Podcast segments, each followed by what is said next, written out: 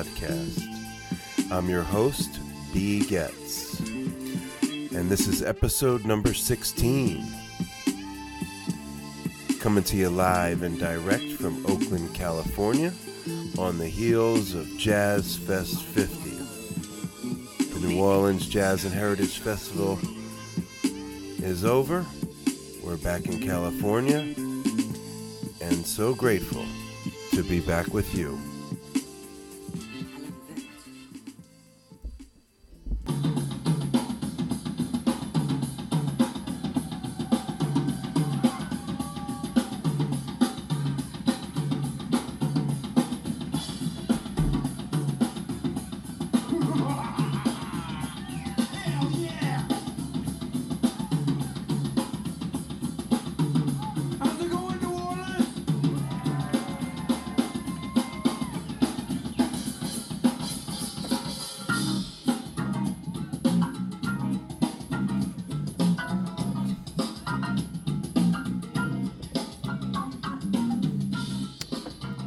Are back.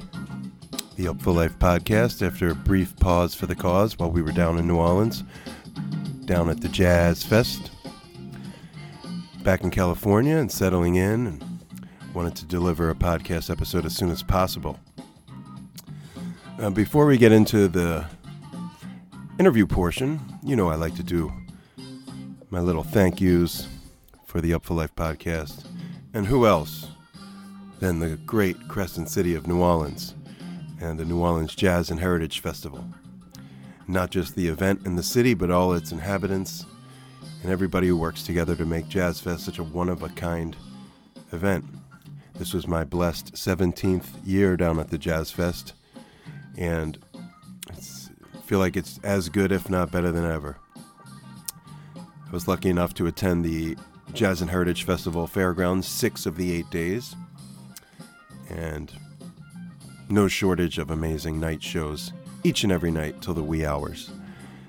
I'll have my customary wrap up article on Live for Live Music in a few days, and uh, we'll be covering a lot of Jazz Fest content and New Orleans content in the next couple of episodes as I was stoked to lock in a few interviews while I was down there, two of which you will hear today.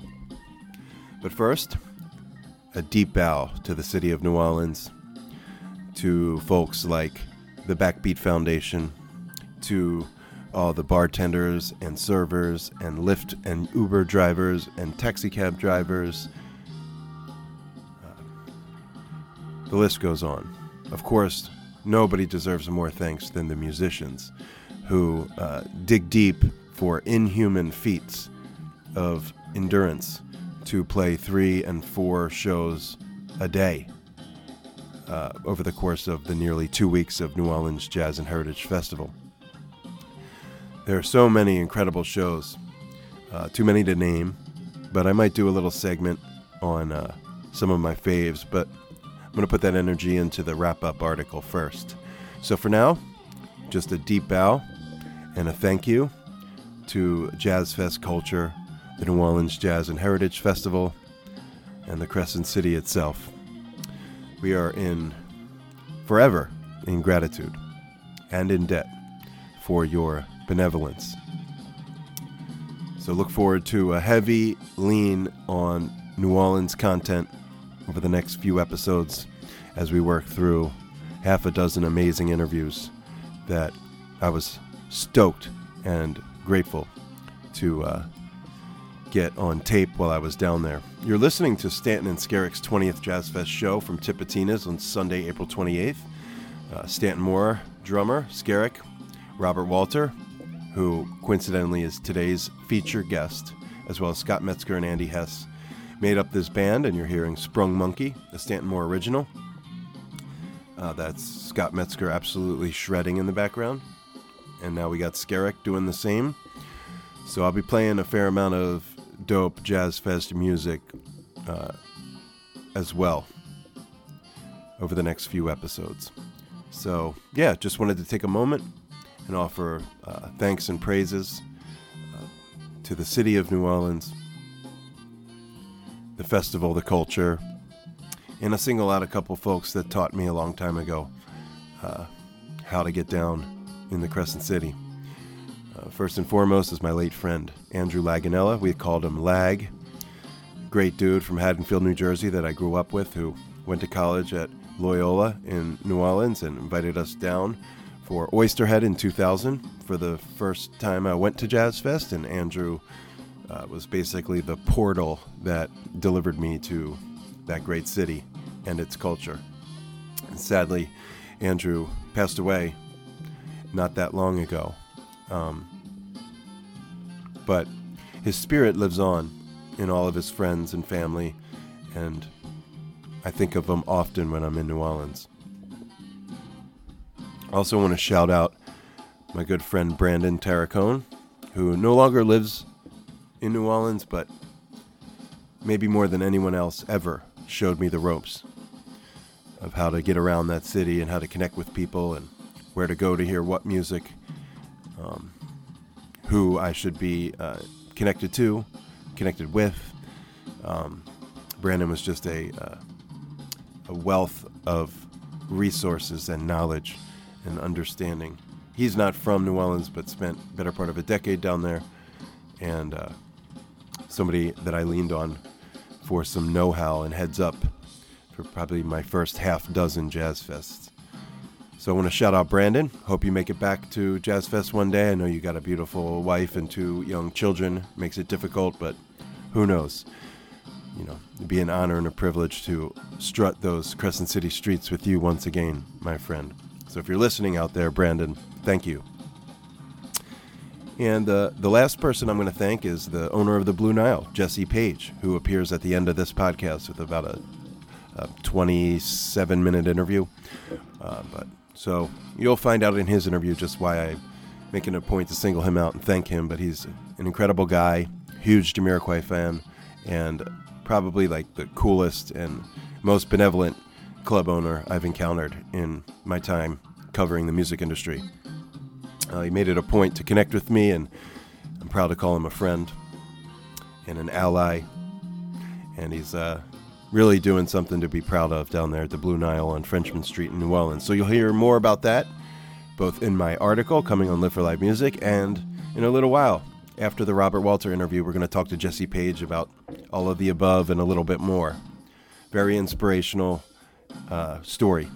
So, with that, I'm going to uh, delve into Robert Walter's feature interview, which took place during this past Jazz Fest.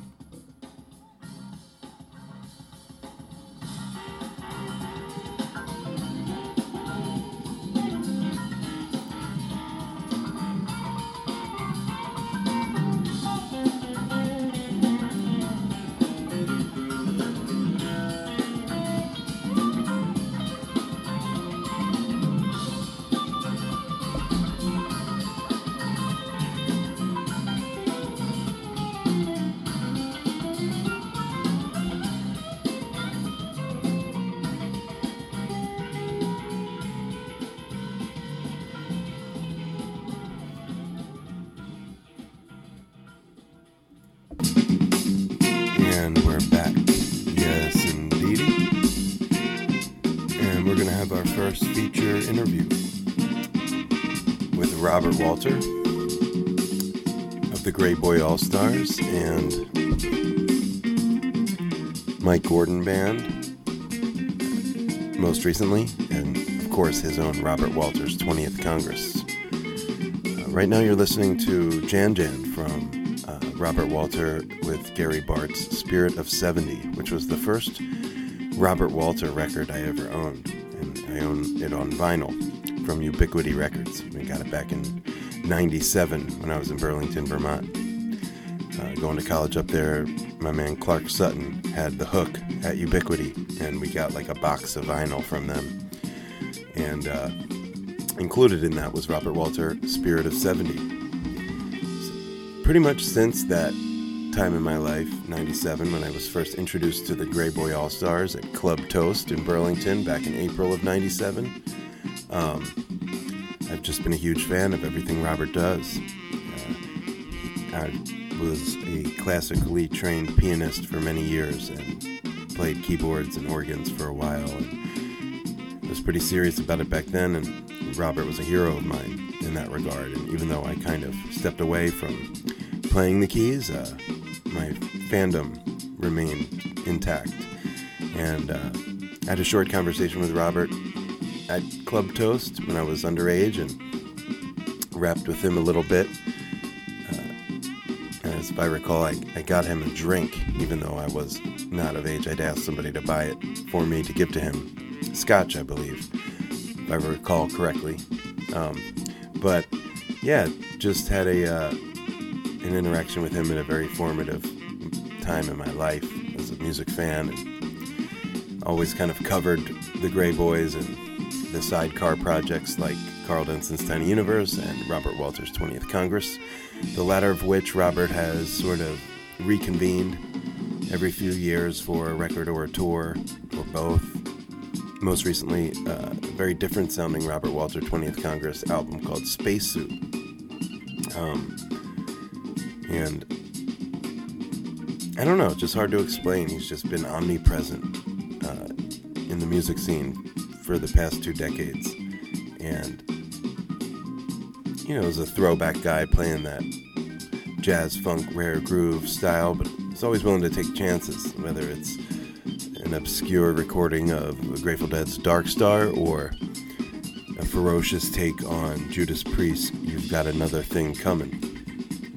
Um, Robert has always been willing to sort of push the boundaries of the norm when it comes to the music that he creates. So, naturally, thanks to his wonderful manager, uh, Leslie DeHaven, I was able to secure almost an hour with Robert uh, the day before his birthday down in New Orleans during Jazz Fest. So, the first of the Jazz Fest interviews for the Upful Life podcast will be none other than Robert Walter. And we touch on all the aspects of his career and his journey dating back to halcyon days in SoCal and San Diego, punk rock and hip hop, all the way up through uh, the formation of the Greyboy Allstars and how that actually took place, and then a few of the different colorful directions that Robert's career has taken. So, without any further ado, I present to you my conversation with Robert Walter from New Orleans, Louisiana. This is the Upful Life podcast. I'm your host, B. Getz.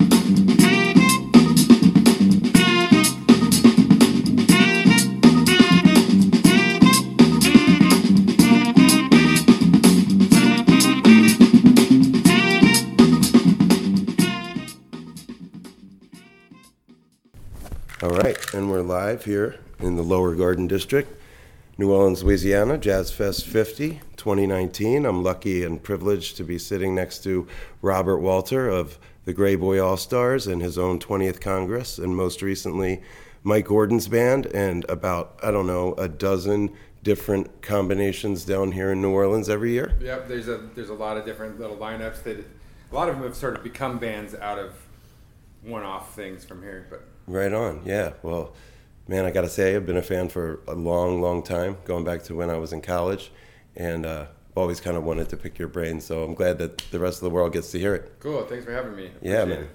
So while we're here, let's talk a little bit about Jazz Fest, just to kind of kick things off. Uh, this is somewhat of a, you know, not somewhat. This is a tradition for you for going on two decades now, Yep. and uh, you have a lot of deep-rooted relationships with people that you made music. You lived here for a time, am I right? Yep. Um, so let's talk a little bit about how did you first arrive in the New New Orleans music scene? Well, the first time I came here, it's fun. I'm playing at the Maple Leaf tonight, but um, which won't be tonight when this airs probably. Right. But, but um, but when I, I came here, I was into. I was a, a fan. Of, I was a pianist, and I was a fan of Professor Longhair's records, and uh, James Booker a little bit. And um, so my grandpa, as a high school graduation present, bought me a ticket a little vacation to come down in New Orleans in 1988, and and they came. My grandparents came with me. Right. they were in a room next door to me, so we did a lot of sort of lame tourist stuff with them. Not that that's not cool too. I mean, this beautiful city, but um, but I was all about the music thing.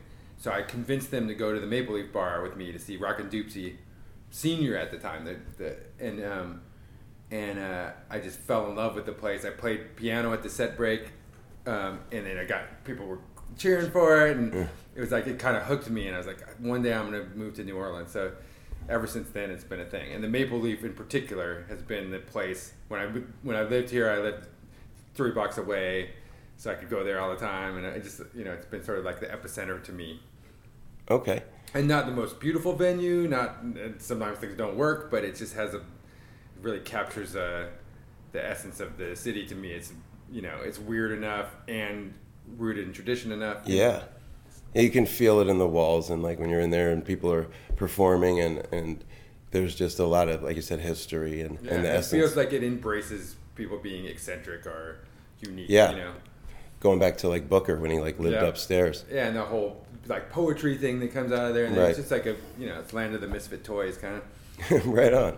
Yeah, man. Uh, I, when I I've been coming down here since 2000 and like pretty much have seen you in one combination or another every year. I feel like I was just probably just before that by a few years. Right. 96, 97 probably when I first started coming. Yeah. When did you uh, start to see? Because you predated me for a few years, and I feel like I was a part of like the the gold rush of like when Superfly and the Super Jams and, and like Jazz Fest uh, changed and has been changing ever since. But when did you, or what, maybe what differences did you notice from like when you first arrived Well, I feel here? like the there was night shows from when I started coming in the '90s. Of course, there was like regular night shows, but there wasn't so much of that next, the late night, the shows starting after hours. Right. And there was a few of them, but they were mostly bands too.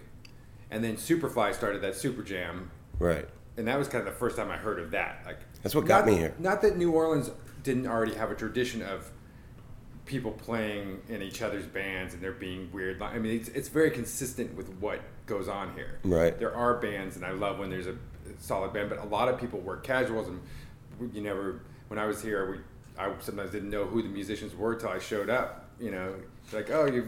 Go to the, go to this place at this time, and somebody's gonna play drums, and it, it's you know. But there's a common language, and there's a common repertoire, and there's a there's some things that you can always get through the gig with with musicians who understand this scene and this music. So I think that it's not so removed from it to to have that as an idea, like take Right. take the best guys from a bunch of bands and see what happens. Um, but that was there was few and far between those shows. And my band, 20th Congress, used to do a Wednesday night at the Maple Leaf late for years as a kind of a tradition, and that was super late. And Superfly promoted that. But um, but there wasn't like every night multiple choices at 2 a.m. Right, right. and then it just got bigger and bigger and bigger. And lately, like in the last five years, it's gotten even more crazy. Like it sort of turned up to 11. But Yeah, yeah. I've for noticed better that. and worse, you know. It's, Agreed, agreed, and that's something I talked about with a couple of my guests yesterday. Um, and I just went from a musician's perspective because I, and we, you obviously saw on social media, we've had a lot of discussions and stuff. And I think that you really uh, are able to exist in both paradigms because you have these quote unquote one offs, but they're annual and the relationships are there. There's like mutual respect. It's not like showing up at the gig and not knowing who's there. These are your friends and your and your collaborators. How does that work? How does it work when like you do a Frequinox and then you do a Worship My Organ? Like uh, it's just understood amongst the musicians, there or are, I like when there's some kind of conceptual element to it.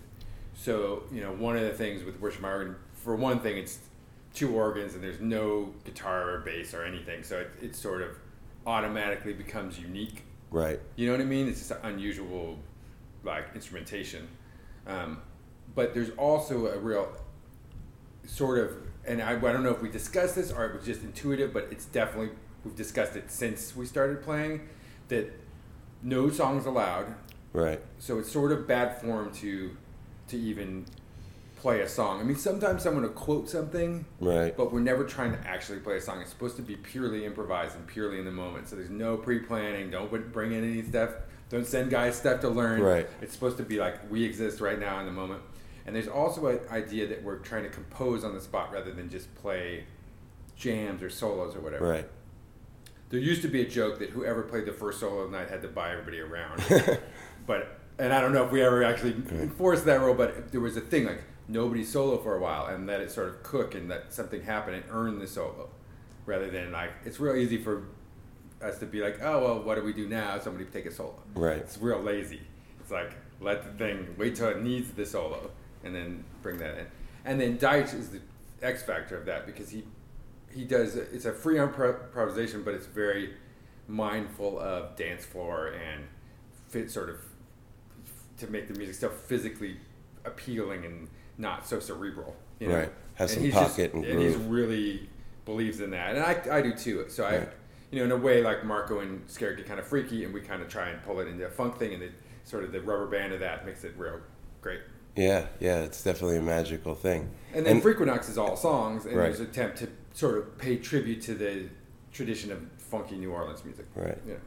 And that's a cool, like, multi generational thing because you got Big Chief and Yeah. Galactic Guys and you. And I was like, uh, you know, I was looking back at first thing I ever had from you was Spirit of 70, and we'll get that. But you had like Money Shot come out, and that was on Fog City Records. I was a Bay Area record company making New Orleans tunes because Yep. Galactic was on there.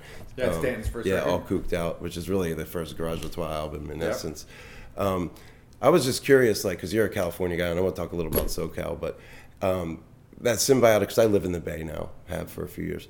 There's like a symbiotic relationship, and especially back then in the late 90s, early Yeah. 2000s. Um, and you were a part of that. Like, Yeah. you were a part of breaking that down. we sort of the Dan Prothero, who owns Fog City and lives here now, Right. and he was always had a, a real interaction with people from down here, and it wasn't you know, it didn't feel like it was a secret thing, but it just felt like there's so much cool flavor coming out of this, and it wasn't. It felt like it's still an oral tradition, and people were still learning music from their their forefathers and from the scene instead of like just from records, which is in California where more how I learned.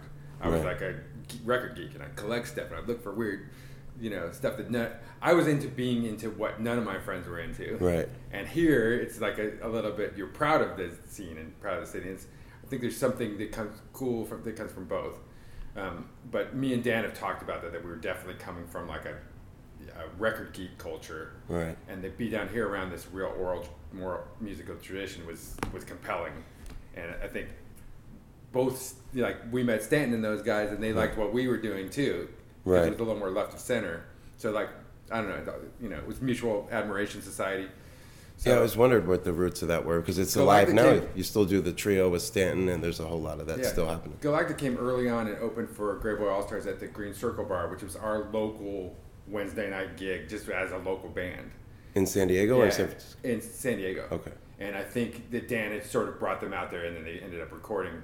But they, but it was the first time we saw another band that was into the same shit as us. Right. Like at the time, it was like punk rock and metal bands, and the funk bands were like Red Hot Chili Peppers, kind of like Right. influenced from our scene. It was like not happening, or real R and B, Right. which we were not any of those. It was sort of an appreciation of old funk 45s through the minds of kids that were into hip hop and rock music. But You, you, know, were into there's a filter on it. It's not like we're authentically funk musicians. We're Right. Eh, we're people who like got into it secondhand. We liked rap records, and we're like, what did they sample? That's Right. where it came from for me. You know. yeah. And you were like a punk rock and hip hop kid before before all that, right? Yeah, I was up in. I was in like you know punk bands and um and playing, I liked playing I liked, keys in punk bands. Well, originally drums. Okay. I was a drummer at first, and then I was in a couple bands where it was sort of, that you know, I played like sampler and stuff. So it was like sound effects and weird sort of like, The I guess dub the guy. sort of dub in, Yeah. industrial experimental influence upon it. But the bands were very aggressive and noisy and stuff. You know. Right on. Not to fast forward too far, but you can hear that aspect of you in Spacesuit. The dub, Oh, right. creative, like sort of Yeah. sound effects factor. Yeah, I always liked that sort of Yeah. like. I love King Tub. I love like Jamaican dub Yeah. records. King Tubby, Mad so- Professor, all that. it's such an amazing um, it's such an amazing way to like abstract some music that's simple and sort of even folksy like like Bruce reggae is very like three chord natural and it just by picking and choosing what you hear or don't and adding a couple of delays it becomes this whole cosmic world. It's like to get to outer space. Yeah. you know. Yeah, I love the, those dub records for sure. Um, it's just interesting to hear all the influences and stuff because I'm going to get to the point where you like uh, the Greyboys because that's where I was introduced to you. And Yeah, and that was my first band Yeah. that I quit my day job and really became a, a Yeah. musician. Yeah. Well, I wanted to maybe hear it straight from the horse's mouth because we've always talked before the internet. We talked about it amongst ourselves and tried to figure it out. Because when I was in college, um, somehow somebody had to hook up at Ubiquity Records, and we got like a crate of all these vinyl records, Yeah. including Spirit of '70, and uh, and the DJ Greyboy freestyling and uh, all that stuff. And then right around that time, we're just hearing you. And there's no internet to figure out what's what. So how did it go down? Did he basically like bring you all into the studio? How did you become the Gray So- Boy All Stars. The story is, he had already made freestyling. First, he made a record called Gray Bricks, which is Yeah, just it's awesome. breaks. Yeah. Yeah. And then, then Karl started hanging around with Gray, and um, Harold Todd also, and Marc Antoine, this guitar player, who he, he went on to have a big smooth jazz career. Right. of all weird things, but. Um, They're all over that freestyling record. Those but guys. yeah, so they were all just hanging out with Gray at his house, Right. and he had a little studio there, and he would play beats, and then they improvise over them. They start sort of editing that and build these songs around guys improv, improvising over breakbeats, Right. basically. And um, and then he was about to release that album, and he, he was had a record release party at the Elbow Room in San Francisco, and he's like, it would be more interesting if we had a band. Right. So he we learned a few of the tunes off that album, but also he gave us this great mixtape of a bunch of old soul jazz. So we learned a bunch of those tunes, and that I still have the tape, and it's awesome. It's like got the sort Oh, of the wow. template for everything that we. I mean, in ways, still what we're doing. Yeah. And so we learned a bunch of those songs and we performed, and it, it was supposed to be one gig, but we loved it, and everybody got along great. And um, with a couple of personnel changes that happened like in the first few weeks, Marc Antoine left, um, Harold Todd eventually left. So then it became the band that it's been for a long time. Right. With Um, Zak Najor eventually left the band, Right. but but beyond that, it's been the same people Core Four. Yeah. Right. and um, and then Aaron, our drummer now, is actually at like he probably not the elbow room, but he was like at our first gig in San Diego after that. Like he's Okay. been a homie from like the the old old old days. Like the first, he was good friends with Okay. Zach always. So Right he would on. like hang out with Zach and knew all that stuff. So he's been there for every part of it too. Yeah, I didn't know he had those type of roots, but he's actually been your drummer for a Now really he's long been time. there longer, than, Zach, probably. Right. Yeah. Right. And then Zach's been playing with Karl, Right. So he's kind of back at playing. He just didn't he didn't play music for a while, Right. Right. Um, but it's yeah, it's, so that we just kind of started. We actually it's kind of cool because we just kept doing it because we liked it, not because we thought we were gonna be successful or anything else. It was just super fun. It was a real side band for everybody at the time. I was in punk bands and I was like, this would be fun to do some other thing. Right. I wondered how you arrived at that because you know we talked about you being into punk and like just other stuff, and you know there wasn't a lot, uh, current really anything going on at that time that was like what the Greyboys were. I'm gonna say like when I was in college, you know I loved like Phish. I grew up on the Dead. I loved hip hop, Right. Beasties. I'm a huge metalhead, but you know I just had like no frame of reference other than I recognized like the It's Your Thing break of like oh that's punk strip up to get beat Yeah. down by Brand Nubian until I went to Club Toast in April of '97 in Burlington, Vermont, and as I've told you about this before, it was fucking first time I ever heard anything like that. I had two X's on my hands, you know, I was still Yeah. underage, and uh, basically, That was the goal. We were trying to like get people because I heard those records. I heard that mixtape, the great, and then right after that, I started c- collecting records. Okay. It's like I gotta find more of this shit. But it was like, where's this been my whole life? I hadn't really. that's how I that. felt. I'm saying, I walked in there. I knew the Yeah. meters and James Brown, but I didn't Right. know like the outer reaches of the like the jazz guys all made funky records. Right. Everybody did. Right. You know? And that's what I figured out through because you guys would play songs and like would end up being like Jan Jan or Flood in Franklin Park. Yeah. And that literally sent me into the depths of like, I need to find out who, Yeah, who like, where was this Green record, and then recorded. Like, Who played drums on it? Right. You're like Idris Muhammad, and then you found out that, and then you're Exactly. like Melvin Sparks, and it just you know. right. And then you guys would have players Melvin come play with you guys Yeah. and be like, it's a piece of history. Just reading the back liner notes and like connecting the dots of like who, who are the guys in this band. And everything he plays drums on, I want now. Right. You know, like Bernard Purdie. Anytime he's on a record, I want it. You know. Exactly. but you guys are responsible for that for me. And you see what, you know, why I'm sitting here talking to you and having this podcast is all rooted in a lot of these experiences. But Yeah. that is a embryonic, like Awesome. crucial. And then since then, you know, I've been a huge fan of, of everything that you've done, everything that Karl's done, and I'd like to think I've kept my thumb on the pulse of like what you guys have been up to. But um, And then it's spread out, and there's Right. a lot of bands that well, like, look are at the generation. now. It's cool. Yeah, it's a new generation that who, you guys are like godfathers to them. I'll tell you, it's a, it's a lot. It's a lot easier to find musicians to play with than it used to be because That style, you mean? yeah, because it used to be nobody had heard that stuff. You Right. had to be like, you know, put them on like a strict. The only only listen to this for a while to get all the like the bad like, you know, 80s isms out of your out Right. of your your style. Sure. Yeah, we all like listen to some core shit. Right. know? But um, I mean, you know, and then it's like everything's available. I mean, now like a lot of music from the '80s and stuff too. But but at the time, it's like just to find people who could relate to Right. like that kind of you know funky stuff. It's it was hard to you know everyone was, had all kinds of crazy bad habits and like just the wrong sound, the wrong instruments. And now people have like that's all that music's like in the consciousness. Right. So it's much easier to find people who can relate to it. You know. Yeah, yeah. And so you basically, you know, did the Greyboys thing for a few years, like all the way up through Town Called Earth, and that was, you know, the full blown studio album. And then you guys did, I remember you called them sidecar projects at Right. the time, Gr- Greyboy Allstars Sidecar, and that's the 20th Congress and and Tiny Carl's. House, Um, and like I, I've um, always kind of wondered what, because each the records don't sound the same. Like you know, Give Up the Ghost is, doesn't sound anything like Get Thy Bearings. Nothing sounds like Spacesuit. So it's kind of just been your brainchild. I've been sort of restless, like creatively. Like I, you know, Greyboy. I like that it's got kind of strict parameters, and it kind of does. There's like some. It's an aesthetic you have to play by. Yeah, right? there's you can't just do anything. I mean, you could stretch it a little bit, and we, Mm-hmm. you know, maybe we can. There's a synthesizer available. Maybe we can do that, but not Right. too much. You know, and like certain kind of tones and certain kind of like, you know, this is like there's a there's an ethic to it, and it's cool because it keeps it from being polluted by just like it's not express yourself time. It's got there's a this is a Vibe. concept is Right. what we're doing This is a project. Um, and it's avoided the, all the trappings of like we didn't try and make like a fucking electronica record and we didn't Right. try and chase any trends. It's just like Right. this is the thing. But to me, I get that satisfied by that. So when I do my own thing, I will want to try different things. I want to sort of Experiment. experiment and screw around, and some of it's not even all the way successful to me. Like I just, I'm like, I gotta get it out. I gotta try out some different flavors.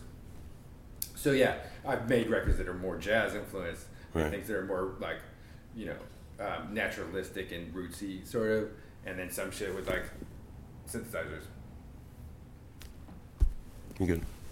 Uh, well, So, um, and yeah, they, they've all been sort of different things. So 20th Congress, I mean, you know, originally that was sort of my touring band, and then I've made a couple records that I would call like a more of a Solo. strictly solo record. like super heavy. and those are yeah, those are usually with like other collaborators. Like Super Heavy Right. Organ was sort of like my New Orleans record Right. when I first moved here, and it's Johnny V and Stanton as the drummers. So I, Okay. it's like sort of about that Right. concept. And then I made a record called There Goes the Neighborhood with a bunch of classic songs Right. with Harvey Mason and Chuck Rainey and you know Phil Upchurch, that crew. Because I've always loved those records, and I had an opportunity to, to play with like a session, like a classic session band, which was cool. Right. But um, but 20th Congress itself, it's it's kind of always got some um, some effects laden psychedelia involved, Right. And sort of funky shit, Right. You know, it's not like a jazz project, you know, necessarily. Not in the traditional or Yeah, even like I mean, it's got sense. improvisation, but Right. it's not. We're not swinging, you know. Right. But it's like cats from that world, Yeah. you know, in some ways. I mean, Yeah, it's definitely an influence. I mean, that's like where I my favorite shit is based Right. in the sort of larger context of what you call jazz or you know black black American right. music, you know, jazz Sure. R&B, gospel blues, but but only only in the broadest uh, terms. All encompassing sense. Right. Yeah. Yeah, yeah. But, uh, you know, you've always kind of had like partnership um, in the creative sense. So for years it was Chemi Yep. with the 20th Congress and I think lately probably Simon. Yep. Uh, I don't know how much he has in the writing aspect, but he informs the presentation of your current Yeah. band a, I mean, a he informed. He doesn't write the music. I, I write all the tunes nowadays, but I definitely write them with the players in mind. Right. And Simon's a, sort of the most um, unusual of all the guys in the band, like the most unique as far as his approach. So I definitely write. You know, I always admired that about like Duke Ellington writing. He'd write the backgrounds for the solos for the particular soloist. Right. You know, with the people in mind because they're going to play good on this. It's not just like you play on my tune. It's cu- I wrote this custom-made for the band because people do play different. There's certain tunes I wouldn't bring to that band. There's certain tunes I would bring to Stanton that are just Stanton kind of songs. Like, Right. I just know that he'll kill it, and that things sort of based. No, it's not written about around a beat that I. I don't know what he's gonna play exactly, but just that something about it makes me feel like he'll dig into it. Right on. So, and I, for different, and some things are right for Greyboy, you know. Right. Like, so I sort of like when I'm writing the tunes, I think about what sort of band would be good on them and bring them to that project. Okay. Yeah, because you Simon go back with you to like the Fog City era, right? He's he's uh, I really met him down when I lived here, okay. And we played at Le Bon Time, which I think the it's like the band that became good enough for good times. Okay. I don't think it was called that then, but it was it was Jeff and Robert from Galactic and Simon and I Mhm. playing sort of funk and soul jazz covers, like a real normal, you know, weeknight bar Right. version of what we do. But Simon was so unique even then, and this was like years and years and years ago. But um, so I just kept in touch with them, and then he's gotten more esoteric and more interesting. I think he, I think he's a really compelling musician. Very, I, I he's there's nobody really like him in the scene. He's he's so kind of crosses the line of what would be like sort of free music, you know, creative jazz Sure. or whatever, like out jazz Yeah. with with a knowledge of like funk music and even you know hip hop and stuff. you know. Yeah. Yeah. He's a very avant garde dude and, and player and Yeah, I just think he it's- I feel such- like it's gonna fall off the. I feel like we're gonna fall off the cliff all the time. It's Right. dangerous, yeah. which is I find real exciting. you know? Sure. Especially in the moment in Yeah. improvisational. It's not some professional slick shit. It's like it's like Yeah. always in the on the verge of destruction, which is like keeps me It's thrilling. alive. It's very Yeah. exciting. That's awesome. Yeah, I want. I always wanted to ask because in uh, one of your random or really like rare releases, I never would have thought of you as a Grateful Dead guy, um, just because like my frame of reference we were talking about through you know the Greyboys and the scene here. But there's a Dark Star buried buried Yeah. uh, on a record, and I've always wondered because you're growing up in SoCal and like punk rock kids, hardcore kids, hip hop is like that. They didn't, back then in the '80s, like you, you didn't hang. The I went Deadheads. through were- definitely like a, A a dead not phase? liking the dead. Yeah, yeah, it was I like- went through a hating the dead. Sure, phase. that's My what I'm getting at. My parents were deadheads, and I grew up with that music, so it was around the house. But when I became a teenager and started rebelling, I was like, that stuff is like, it's it just felt too low energy and like stonery and like Right. not urgent, and I had all this angst, and I was like, where's your intensity? Where's your, you know, it was like it felt like so nebulous. Yeah, I get- no, I get so that. directionless. It's like uh, you know you hear these tapes and the thing would be cool. There'd be cool things, but it would just go on forever. And, and I was like, it definitely represented a certain thing about how I viewed the older generation. Right. And t- for my parents, the older ge- generation were like square businessmen. Right. That, and they were rebe- rebelling against that. I was rebelling against the hippies. Right, right. I knew that there was like a punk ethos that just frowned upon that way of music and living and everything. Yeah, just- it was- so it- imagine my surprise when you know Yeah. come upon the Dark Star. So I was going to ask. To a larger thing, it also seems slightly bourgeois or like, you know, privileged rebellion in a way. Like it was rebellious, but it wasn't really No.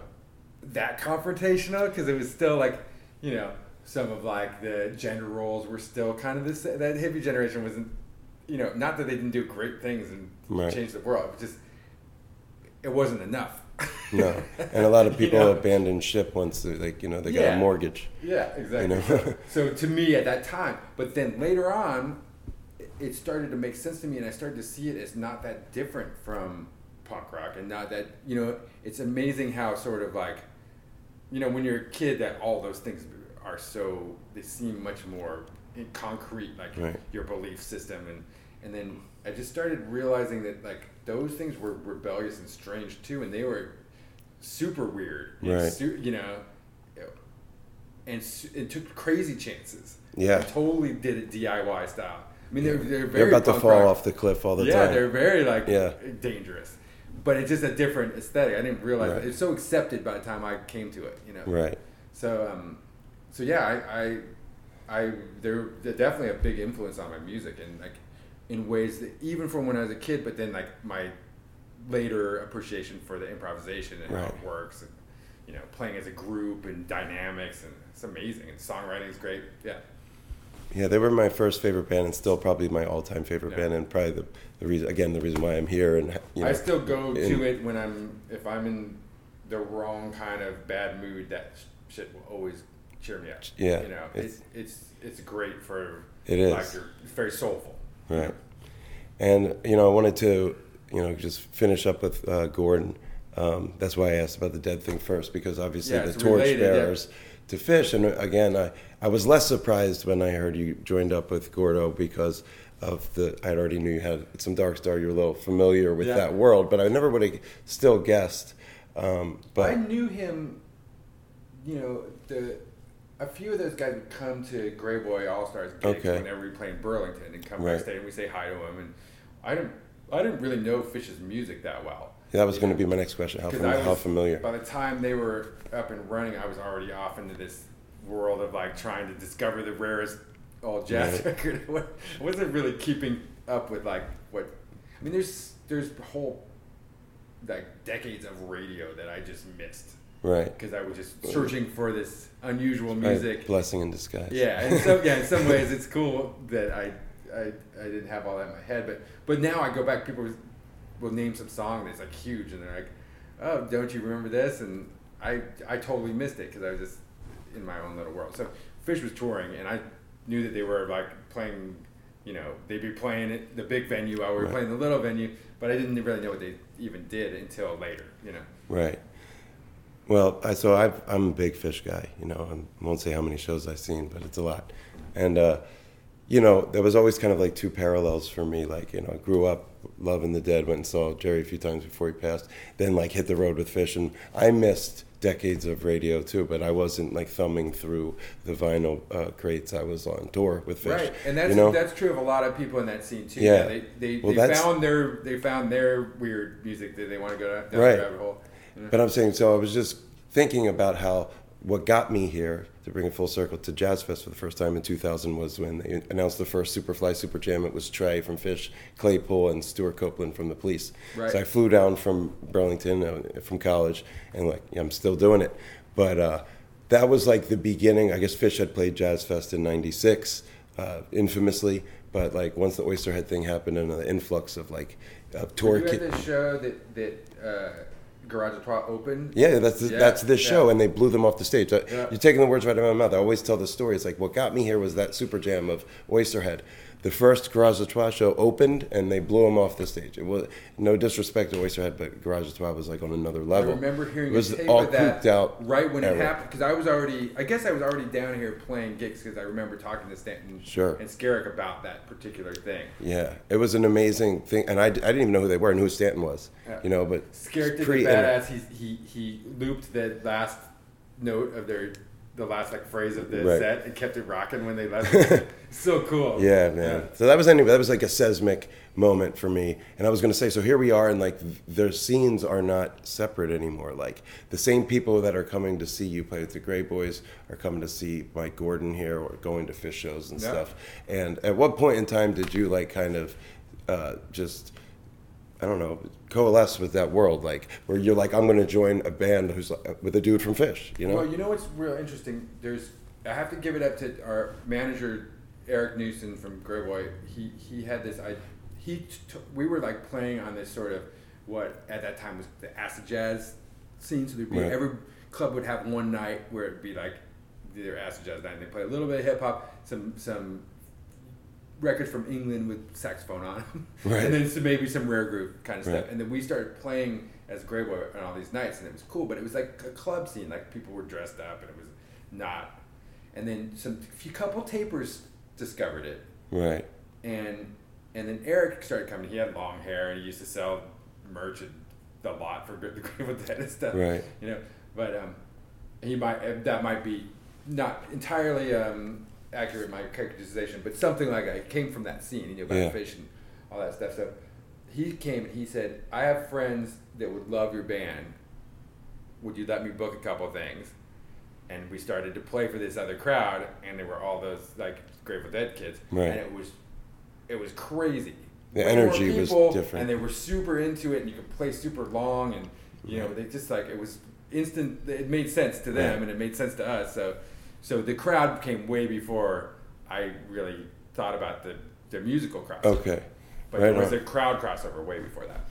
It's interesting you say that because I was talking with Shmeeans from Lettuce on the pod a couple weeks ago, and he was saying like jam band doesn't apply to the band; it applies to the audience. Yeah. So like, and like, you make a good point, and that's basically what you're saying There's right very there. few people I know from the sort of classic, like from the, from the not from the last ten years maybe, but like from anything before that. Very few people that would characterize themselves as a jam band. Right. They're all like a southern rock band or a Right. funk band or a. It's a know, bad word. It's a know, curse word. Yeah, I mean, I don't even think you know. I mean, Phish Star, they definitely weren't thinking that. No. They uh, they were just a weird ass band, you know, and attracted Right. this crowd. But there was no, they weren't. At least there was no self awareness of being a jam band. Right. You were like a band. The thing you had to have in common though is you had to improvise and you had to play long enough because there is part of that scene is people want a place to go and be and for better and worse do drugs and commune with people and hang. It has to be more than just a concert. It has to be part Right. of a, a, an event that's part of your lifestyle. You know. Yeah. And that's the one thing all these bands have in common is most of the bands play long sets. Everybody improvises. It's going to be different from Different sets, You don't right. just see the same thing. You know, it's not professional in that way. Yeah. That the, the the sort of risk and discovery element of it is compelling. Right. Even if the variety, like the the sort of um, scope of musicianship from barely can play to virtuoso is all there. like, Right. They are all acceptable in that world. There's people who can barely, you know, Right. aren't, aren't great technicians, but Sure. they, they understand how to make the music good. Yeah. Collect- it doesn't, the doesn't necessarily because you can move your fingers the fastest it doesn't Right. make you make the best stuff. Um, and then there's people that are you know complete virtuoso, amazing players. You know, it's all kind of can exist in under that umbrella as long as the music takes you on a journey, keeps you interested from night to night. You know that thing. Yeah. Yeah. That's really eloquently stated.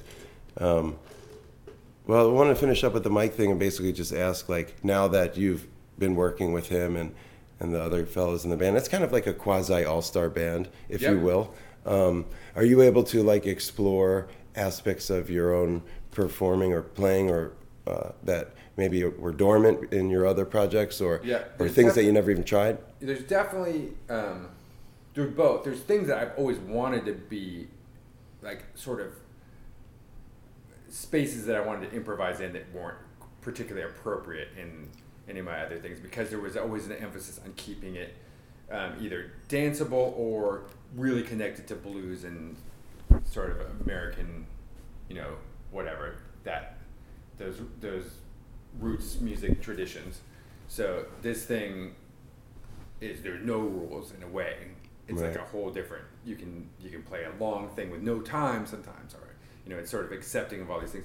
He also is sort of forced me to play in places that I was uncomfortable because his songwriting is so different than Quirky. yeah. So, which is great, a great education too, to find how how to like play like yourself, but on these structures that are very unusual. Yeah. And I just think he's amazingly compelling as a creative person. He's he's so fearless with his ideas.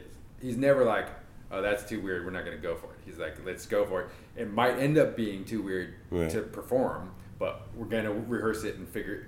We're going to like follow every idea to its fruition and see what what happens. Right. And it, it's changed my writing. Like Spacesuit is sort of my post Mike Gordon record because he sort of opened up Pandora's possibilities box. for me. He's like, oh, well, just do whatever you want. I was like, okay, well, if I do whatever I want, it's going to be a little bit more like this. Right. you know? That's awesome. Does this feel like a, a band unit, like, or maybe more like a 20th Congress thing where he's going to fill, people are going to flow in and I think out? it's definitely become a band Yeah. When I first started doing, I mean, it took a good like year and a half to feel like I wasn't just scared I was gonna mess it up the whole time, like the whole tour. You're like, Right. hope I don't mess up tonight. I don't know what's going on. You know, there's so many songs and trying to get it all in your head. It's so unusual. Like to my, I can't pull off, I can't pull out any of my tricks to get through the thing. You know.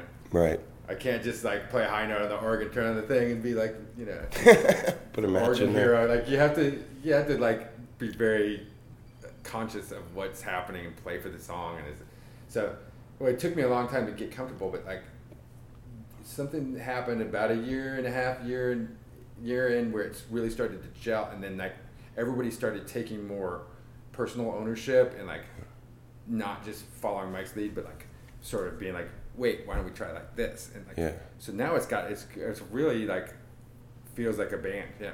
Awesome. I look forward to hearing and seeing what comes like of it in the the future. leader, um, sort of philosophically and spiritually, but he's not. He's never been like a tyrant about it. Right. He- He's like, play, play what you think is good, you know, Right. and that makes it better. You know, Right you get on. the best of everybody that way instead of everybody just like trying to interpret one guy's concept. You know. And that's a new paradigm for you because you've been the band leader for a really long time, and I guess the Greyboys are basically Democratic Mm-hmm. core four, and now you're you're in somebody's band. That's Yeah. why I asked, but now it's starting to feel like a unit and less like his just like Yeah, a- and I've done things where I'm a sideman before, and I also do a lot of recording, so I, I'm Right. used to to working for somebody. But yeah, this is a this is an interesting one. Yeah. you know, it's the the longest I've toured with somebody right where on. I was a sideman. So. Cool, man. Well, I know you've got uh, some things happening here, some folks that are looking forward to seeing you. There's a Yep. couple parties, so I'm going to wrap it up. Okay. But I want to say thanks so much. That was it a was really, fun. really Thanks. fun, and I look forward to catching a few more of your gigs while I'm here. Great. Yeah, thanks. Okay, thanks.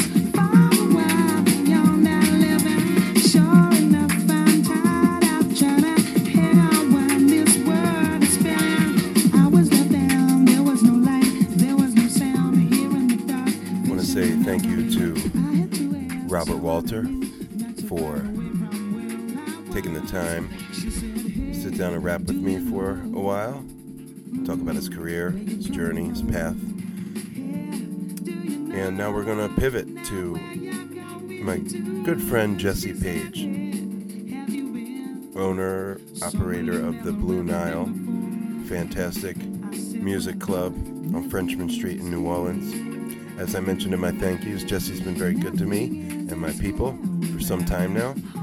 And uh, independent of that, already was a huge fan of the Blue Nile itself and had been going to shows there for years. Nonetheless, uh, I'd like to take this opportunity to play a short interview I did with Jesse at the end of Jazz Fest 2019, where we reflected on some of the magic this year and years past. Uh, talked about his path from bouncer to club owner, and also a little bit on our shared passion for the mighty Jamiroquai. So that's what you're hearing in the background. Classic deep cut. Do you know where you're coming from? And uh, yeah, Jesse and I were lucky to connect a few times. Seeing Jamiroquai return to the States in 2018, he flew out here to the Bay. Uh, we saw each other at Halloween. And uh, anyway, just want to take an opportunity to say thanks again to Jesse and please enjoy short chat with Jesse Paige of the Blue Nile. And then we'll be back with the Vibe Junkie Jam of the Week from The Quickening.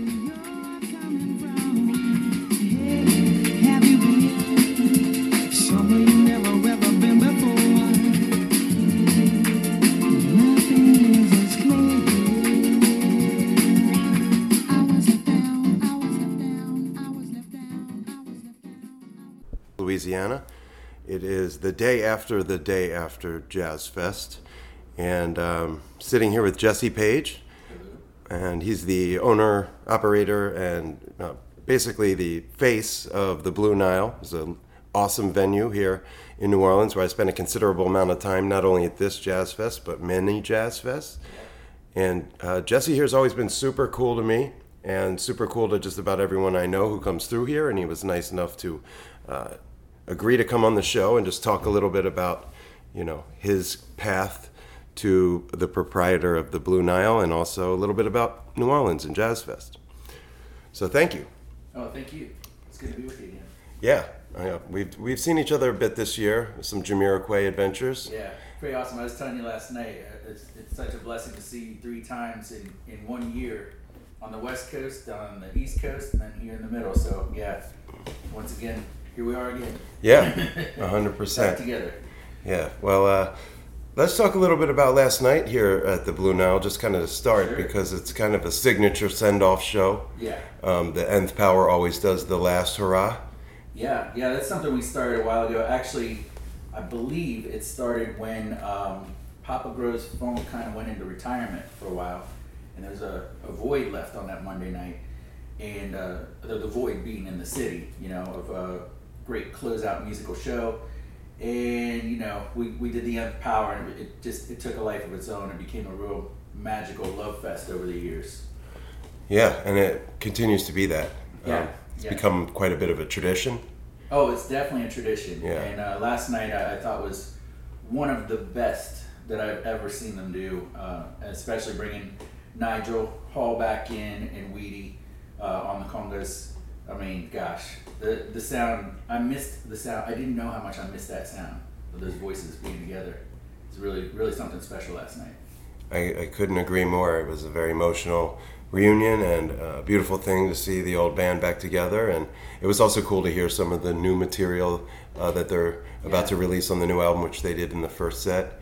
Um, you have a really interesting uh, programming here at the Blue Nile during Jazz Fest. Uh, it's a really excellent mixture of authentic local stuff and Yeah. then uh, out of town artists with integrity and reverence for New Orleans. Um, and I know you work closely with the Backbeat Foundation and putting Yeah, that together. yeah. Talk about that a little bit. Well, let's see. We started after Katrina. I started working uh, Hurricane Katrina. That is, we started working with uh, Backbeat. Um, they had been doing some shows here and there, uh, and I just really liked what they did.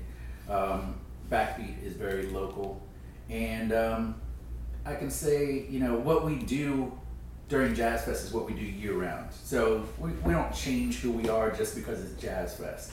And I think that's a little bit of what you were talking about, where we go heavy local, heavy local, because you know we have people coming in from all over the world. What better time to showcase what we do year round to people that may not have seen us before? You know, they're they're visiting New Orleans because they want to see New Orleans. We try to give New Orleans by having Big Sam, having you know Kermit Ruffins. Kermit Ruffins plays here every Friday night, so we don't change that. Uh, Cyril Neville. Cyril Neville. I mean, Yeah. gosh, the list of local musicians on these on these uh, gigs has been you know very heavy, very very uh, something I'm very proud of that we we can say. But also with the outside people, and when I say outside people, I mean people that aren't necessarily from New Orleans. They're family. You know, Right. they they they play here uh, whenever they're coming through town. Uh, they usually have a mix in with local musicians. Uh, very good friends, but like I said, family. People like Marco Benevento, Right. you know, I mean, Marco's family with us. Yeah. So, and and not just him. I mean, I could go on and on. There's Yeah. everybody. Nikki, Glaspie, Adam Deitch. You know, Adam Deitch, big Yeah. time. I mean, Of Adam. It's always great to see those guys walk in the door. You know, Yeah. whether they're playing or like you know, last night. Hanging out. Adam coming to see the show, Sput coming to see the show. You know, Yeah. it's always good to see those guys walking in the door. I mean, yeah, that's a, just a hell of a lineup card on both sides of the fence with the local stuff. Like I said, you mentioned, you know, heavy local and authentic, you know, mixture of legends and, you know, people maybe on the next generation down. Yeah. And then the best of the best when you're talking about. Back after a brief pause for the cause, I was saying it's an excellent lineup card on both sides of the fence, and um, if you just mentioned Marco Benevento, Adam Deitch, and Sput, I mean, those are the creme de la creme of you know the generation behind a Cyril Neville, like the like my peers, if you will, uh, age-wise. And uh, I've always come to the Blue Nile for that reason. Is just that Yeah. excellent mixture of the best of the best and the best of the local, and You know- there's a lot of crossover. the fact that you just said you know the younger younger generation i guess it- gave me a flashback to a, a jazz fest here uh, because Weedie was here last night playing and adam was here it just made me think of uh, we used to do these drum clinics with stanton moore on a tuesday in the daytime and he had brought in idris muhammad Wow. uh, and that's the I think that may have been the first time I met Weedie. And I remember Adam was sitting in the audience asking questions. So talk about generations coming together. It was really cool and really great to hear Adam asking very serious questions, uh, trying to gain some knowledge off of somebody like Idris Muhammad, who, you know, Yes. was was an amazing spirit, amazing drummer, uh, just amazing, you know. Yeah. So, but yeah, that is that is kind of what you say is true. Everybody comes comes together here, you know. Right. And, you know, it's a hot button topic uh, locally with regards to the bookings and, you know, out of towners, gigs, so forth like that. And it's it, it can get un, uncomfortable in discussions and stuff. I mean, I'm in that world where people talk to each other about who's getting booked where. And I just wanted to pay you uh, some credit, some, some, you know, respect because you navigate that. I mean, you work both sides of the fence and, and do it like with grace and dignity on and there's never any question of integrity here or what you're trying to accomplish. I think like you guys really set the bar for how you can really have your hand in both and and and do it you know with your head held high and full integrity you know and, and i love to see that. Yeah, I'd say I think a little bit of that comes because I am a musician, I am a percussionist, and I'm really I can't go anywhere during Jazz Fest. I mean, it's very hard for me to go anywhere. Uh, to get to the fairgrounds is a great accomplishment uh, with the, our heavy schedule going on. So I kind of bring everything to me. I'm the biggest fan, you Right. know? And uh, that's why we have a lot of drummers here, obviously. You know, yeah always it's very percussion centric at the Blue Nile. So, um, yeah, it's it's it's something that I think comes naturally to us because I'm a fan. I'm a fan of New Orleans. I'm a fan of music. Um, you know, and and that that never stops. So that's what we. I think that's what you're feeling when when you come to visit us. And yeah you know, it's it's a great thing. Yeah, it's a great room and a great vibe, and like I said, I'm I'm proud that I know you and that uh, I this is kind of like home base for me, if you will, yeah. when I come down here every year. Um, interestingly enough, like you started working here Mm-hmm. at the door.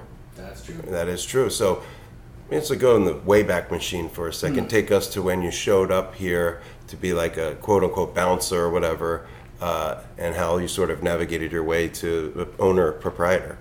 Yeah, well, I came here to play music, here being uh, New Orleans, uh, straight out of college.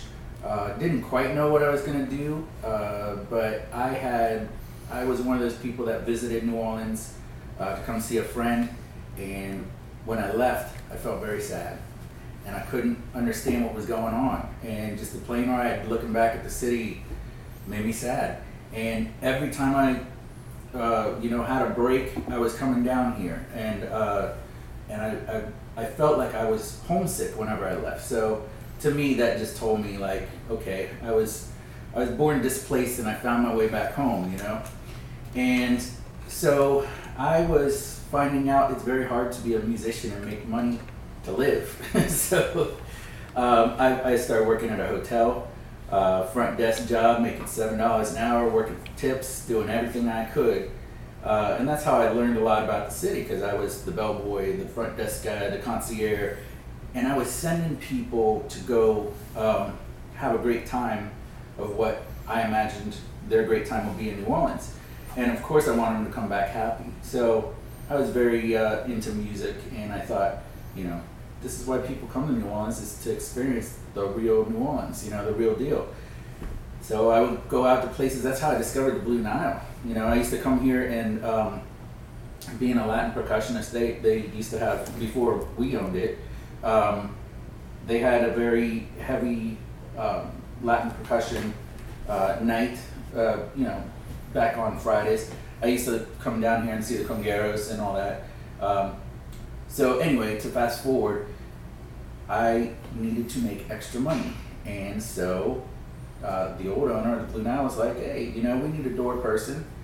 You can make some extra cash on the weekends," and so that's what I did. I worked at the hotel in the daytime. I worked at the, I worked the door at nighttime, and um, you know, I just wanted to prove myself that I was a hard worker, and I'd hustle and I'd clean tables and I do everything because I just loved this place so much. And um, eventually, I became the manager, and then eventually, I became the the GM. Uh, then Katrina happened. We lost everything, of course. I mean, we, we got hit by a tornado that spun off the storm, uh, and we were shut down. So Meaning this area here got hit by the a Blue Nile. the Blue Nile specifically. Wow. Took a direct hit, yeah, uh, of a, a tornado that spun off the storm, and it shut us down. Uh, it also provided some good things because that's why the room is so open now. We had to put some steel in here to uh, preserve the building, and when we put the steel in, we were able to take some of the old columns out to create better sight lines in the place. We were able to bring the stage up a little bit higher. Um, we were telling some stories about that last night where I, I used to pretend we, uh, my wife and I, or she wasn't my wife back then, but now you know my my wife. Um, we were when we were redesigning the place in our imagination of what can this be now that we are rebuilding after Katrina. Um, I used to stack milk crates uh, to pretend how high the uh, the stage could be, and put her in the back of the room and say, "Okay, pretend there's a six foot four person standing in front of you, and I'm standing more." And I'd get up there and pretend like I was playing the drums, and, and we got the right height. Of, Okay. You know, silly stuff like that, but you know, just It's uh, practical. me of that. Yeah. And so after Katrina, um, the owner said, "Well, look, we don't really have the money right now. We don't know what's going to happen.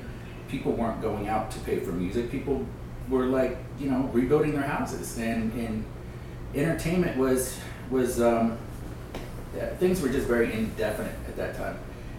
And then she said, "I'll tell you what, though, you can produce the shows. The money you make, the money you keep. You lose on a show, you lose on a show, and that comes out of your pocket. But it's it's whatever you want to do. So I learned how to book very fast hmm. because Trial by fire. oh yeah, yeah, and I had some empty pockets, and you know, but you learn how to do things right when That's when it's your money, right? Yes. And so that's when I went and got Kermit Ruffins, or not, I wouldn't say got him. I, I had talked to him and said, you know, I need a flagship type musician. And to me, Kermit is New Orleans. He is, Yeah. he's a throwback musician, and um, just his spirit was his spirit is an amazing uh, vibe, you know, and and just started going around Kermit. And I used to be a big fan of of Big Sam. I'm still a big fan of Big Sam. But I used to go see Big Sam every chance I got when I was, you know, probably early 20s, very early 20s. He was in his early. I don't even know if he was in his 20s at that point, but. Um, but anyway, got Sam to come in here. And got all these guys who I had befriended over the years of playing, and you know, it's it's hard to put everything into one one little uh, the history uh, into one little interview. But uh, Of course. you know, it just makes me realize I, I started managing. I managed the Soul Rebels brass band for a while and got to know a lot of that side of the business, the other side. And in fact, uh, when we toured Europe, that was the first time I saw a real green room. And the way that they treat musicians in Europe, I was like, this is this is how people should be treated in the states, you know, Right. especially in New Orleans. And I think that helped me a lot too because uh, I really liked how they admired musicians because I admired musicians that way, and I saw what hospitality was, true hospitality on the other side of the stage, behind the curtain. You know, how, how does a musician want to feel when they come into a venue that they may not know, or you know, when you come to that venue that you do know and it's your home, like the Blue Nile. You know, when Marco walks in the door, it's like he, he's walking into his house. you Right. know? And it's like, oh yay, Marco's back, you know. Or I know I keep saying Marco, but he's, you know, obviously I'm a big fan of Marco, but Of course. I, I, I hope the same for everybody. When I saw Nikki walk in the door, you know, big hugs, Right. and it's like, welcome home, you know. So Sure. Um, so to answer your question in a short fashion, started as the door guy here and worked my way up, and um, I ended up buying the place uh, because I didn't want it to be taken away from me. And I felt that uh, it was the most important thing I needed to do was to save my money so that I could always have this. I never wanted to have somebody take it away from me, um, especially after Katrina when we didn't know what was going to happen. And Right. we learned for the first time. So, so I ended up uh, saving my money for, gosh, like a decade. and people laugh when I say it, but it's the truth. I ate tuna fish and ramen noodles, and I didn't go out. Uh, you know, my the club was where I went out, um, and so that that was um, you know July in July of 2016. I felt I was very close to being able to buy the place because we had the owner said you know when I asked the owner the the original owner um, I said look I need to I need to own this. And she said well I was just waiting for you to ask. And she set a price for me and that was my goal. And so when I got really close I had a very good friend that came to me and said you own this in every way why don't you own it and I said, oh, I'm about this much away. And they said, okay, here's here's a loan. Give me a buddy loan. Pay it back over three years. You, you need to grab this. I ended up paying them back in a year, and uh, out of gratitude, I didn't, you know, take Right. money for myself before my debts were paid. And so yeah, the July 1st, 2016 is when I finally bought the place. I started working the door uh, September of 2003. Fifth, 14 years or so, right? Yeah. Or 11 years, excuse me. 11 years. I didn't know what I was doing when I was working the door. I learned by doing. I didn't know what I was doing when I started booking. I learned by doing. I didn't, you know, I, the whole way I've learned how to do this by doing. So yeah, the place is, I'm, I'm very, the, the place is connected with me uh, because of what I've learned from Right. growing up in it. Yeah, it's been it was like an education and like almost like a partnership, a lifestyle, Yeah. all that wrapped up in one. Plus, you were sacrificing your other areas of your life. You said you didn't go out much. You were saving all your money. So really, you know, everything into this goal. And then when you achieve the goal, um, I mean, I remember the Nile going back to probably around when you started at the door. We probably passed by each other. You know, I come in, I had big dreadlocks back back in 03. Yeah. Um, and and I just needed to hear it from you because I always kind of wondered, and I, I I've been coming to Jazz Fest my 17th year, my like 20 something time to New Orleans. Yeah.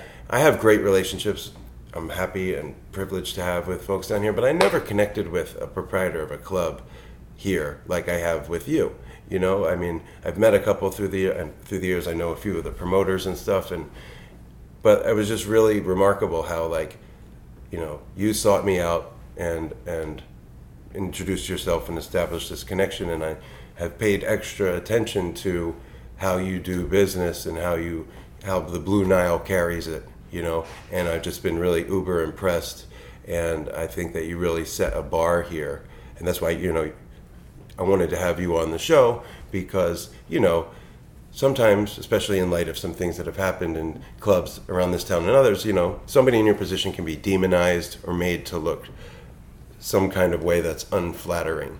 And here is somebody that's quite the opposite. You extended yourself to me, my mom, my friends, my partner. Um, you booked my favorite artists. You have affordable shows here. You yeah, navigate. We definitely make sure of that. Yeah, I mean, Yeah, we, we, we do that. We, we do that on purpose. You know, we've we've seen other people come through town and put some prices up there that's like how how are Right. people supposed to go out every single night and do this? We aren't greedy in the sense of making money off the shows.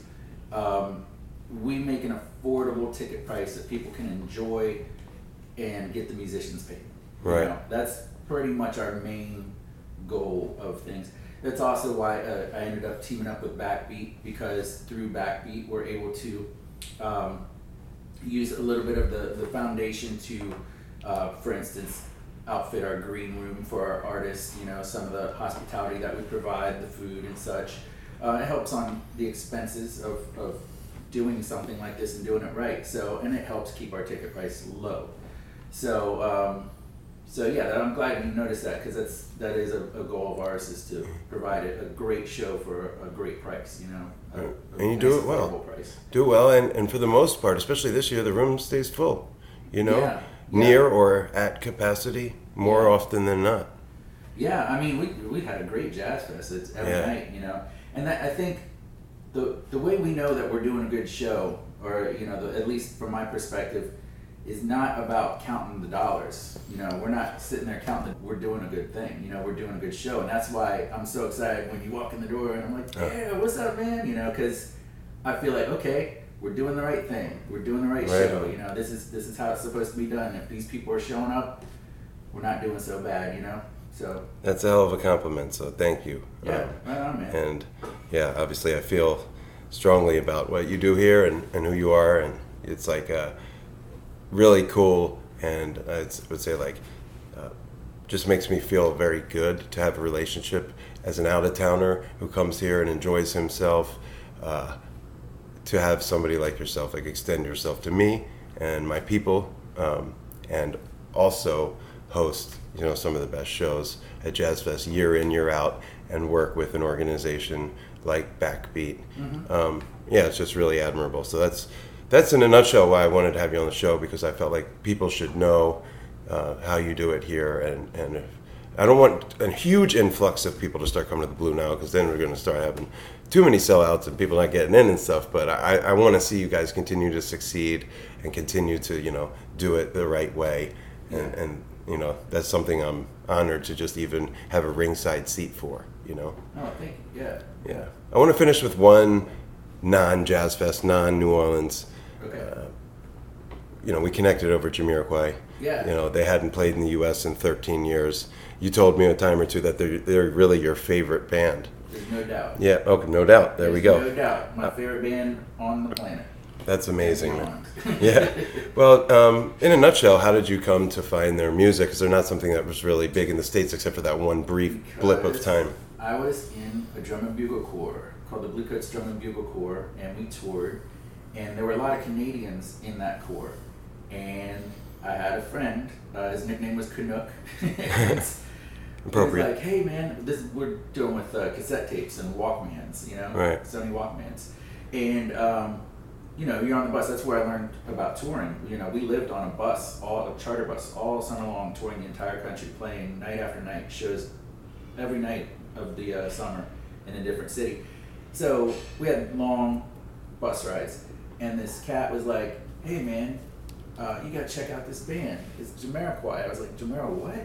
what are you saying?" And he's like, "Just put it in your Walkman and listen to it." And I was in love instantly. Yeah. I mean, I just the percussion in it and uh, J.K.'s voice and I mean, just the layers. I, I could go on and on. You know, I mean, Mhm. Jamiroquai is it really? It's something that uh, moves me. It's something that I listen to Jamiroquai every day. Seriously, like in the gym. Yep. I, that's I listen to uh, the new out newer album Automaton, Yeah. and then some of the old stuff, Little L, and you know, that's my hype music. And, Yeah. And I'm just so impressed with the musicianship uh, to see J.K. this year and to see him from the perspective that, you know, you and I were very blessed. Yes, I mean, we were. I would never imagine in my life that I would be standing on the stage with Jamiroquai, eating dinner with Derrick McKenzie, the drummer. Yeah. I mean, it's been a magical year, and um, to see the way that he conducts, it, it did not. It not only didn't disappoint, but it blew me away. Yeah. You know, it blew me away to see. I don't think enough people know how great that band is and how great uh, J.K. is at being a conductor, not just a lead singer, but Musical I know director. You got to hang with him and uh, possibly interview him, but uh, I didn't get to interview him, but I did have a, a hang you know. and, and a few a few questions, and it was cool. Yeah. One day maybe the interview, but but it was just it was a uh, privilege and an absolute dream just just to share ten minutes conversation with him moments after he performed. But yeah, I mean that's what I was saying when I say connected with you. Like we both have those really strong feelings Mm-hmm. about Jamiroquai, the music, who they are, what they are. you With know, think and we shared that, you know? everybody thinks that. I mean, this is just a, a theory, But uh, I think it's one of those bands that everybody thinks like this is my band, and nobody else knows Right. about them. And, Right. and and then that was another cool thing. It was a very underground thing to like go out to San Francisco. My first time ever going to San Francisco, and believe it or not, seeing that I have all, all those friends out there, but um, to see other people I knew. Oh, you like Jamaica? What? Right. And realize, oh man, there's a lot of underground Jamiroquai fans, Yeah. and it was really great to see. I mean, I think we, you and I connected even more Yeah. because of that. And Exactly. It was, you know, I didn't even imagine that I would see them twice on, once on each coast, you know, and um, Paul from uh, Bear Creek and and uh, you know all the other great things that Paul has done invited me to Hulaween, and Yeah. uh, when he found, you know what, we were sitting. Uh, it was one of those late nights after the show at the Blue Nile at Jazz Fest. Uh, my wife was hanging out with Paul, talking. She's like, "Jesse, you gotta get up here." She's telling him all about our experience seeing Jamiroquai, and he's like, "I didn't know you were such a big Jamiroquai fan." I was like, "Oh yeah," and she's like, "He's the biggest fan." He's like, "Well, you gotta come see him at my festival." So we went over there, and next thing you know, we're standing on the stage. Yeah. I mean, I'm just like, this is crazy. And then that was where Ryan Zoidis Yeah. played the incredible solo, and Hey Floyd, and then him and Benny came out and did uh, uh what did they do? Star Child. Yeah. Yeah, so it was- yeah. It was an amazing night. everything. Yeah, I got to introduce Deitch and, and uh, Derrick McKenzie to each other, and Yeah. you know, I mean, it was just the, it was a That's a magical, thrill. magical time. Yeah, so I'm glad you brought that up because it's it really recharged me and it, it's carried me through uh, two jazz fests now. You know. That's amazing, man. I feel similarly, you know. It was a huge part of my year and connected me with you and so many others from coast to coast and and again a deep bow to Paul for, you know, making a lot of our dreams come true. Oh yeah, Yeah. yeah. Well, I mean, that's I got to watch you uh, propose. Yeah. so Yeah. that was a real, real magical time. It really was. It's a good note for us to end on. We're, we're going to do it next year. Yeah. We'll have a whole nother year between. I don't know if we'll have as good a year as we had last year. Maybe. but uh, we'll stay in touch, obviously, and uh, we'll do this again at the end of next Jazz Yeah, Fest. man. I want to thank you, uh, Jesse Paige from the Blue Nile. This is B. Getz signing off for the Upful Life podcast from New Orleans, Louisiana, Jazz Fest 50, and we'll see you next time.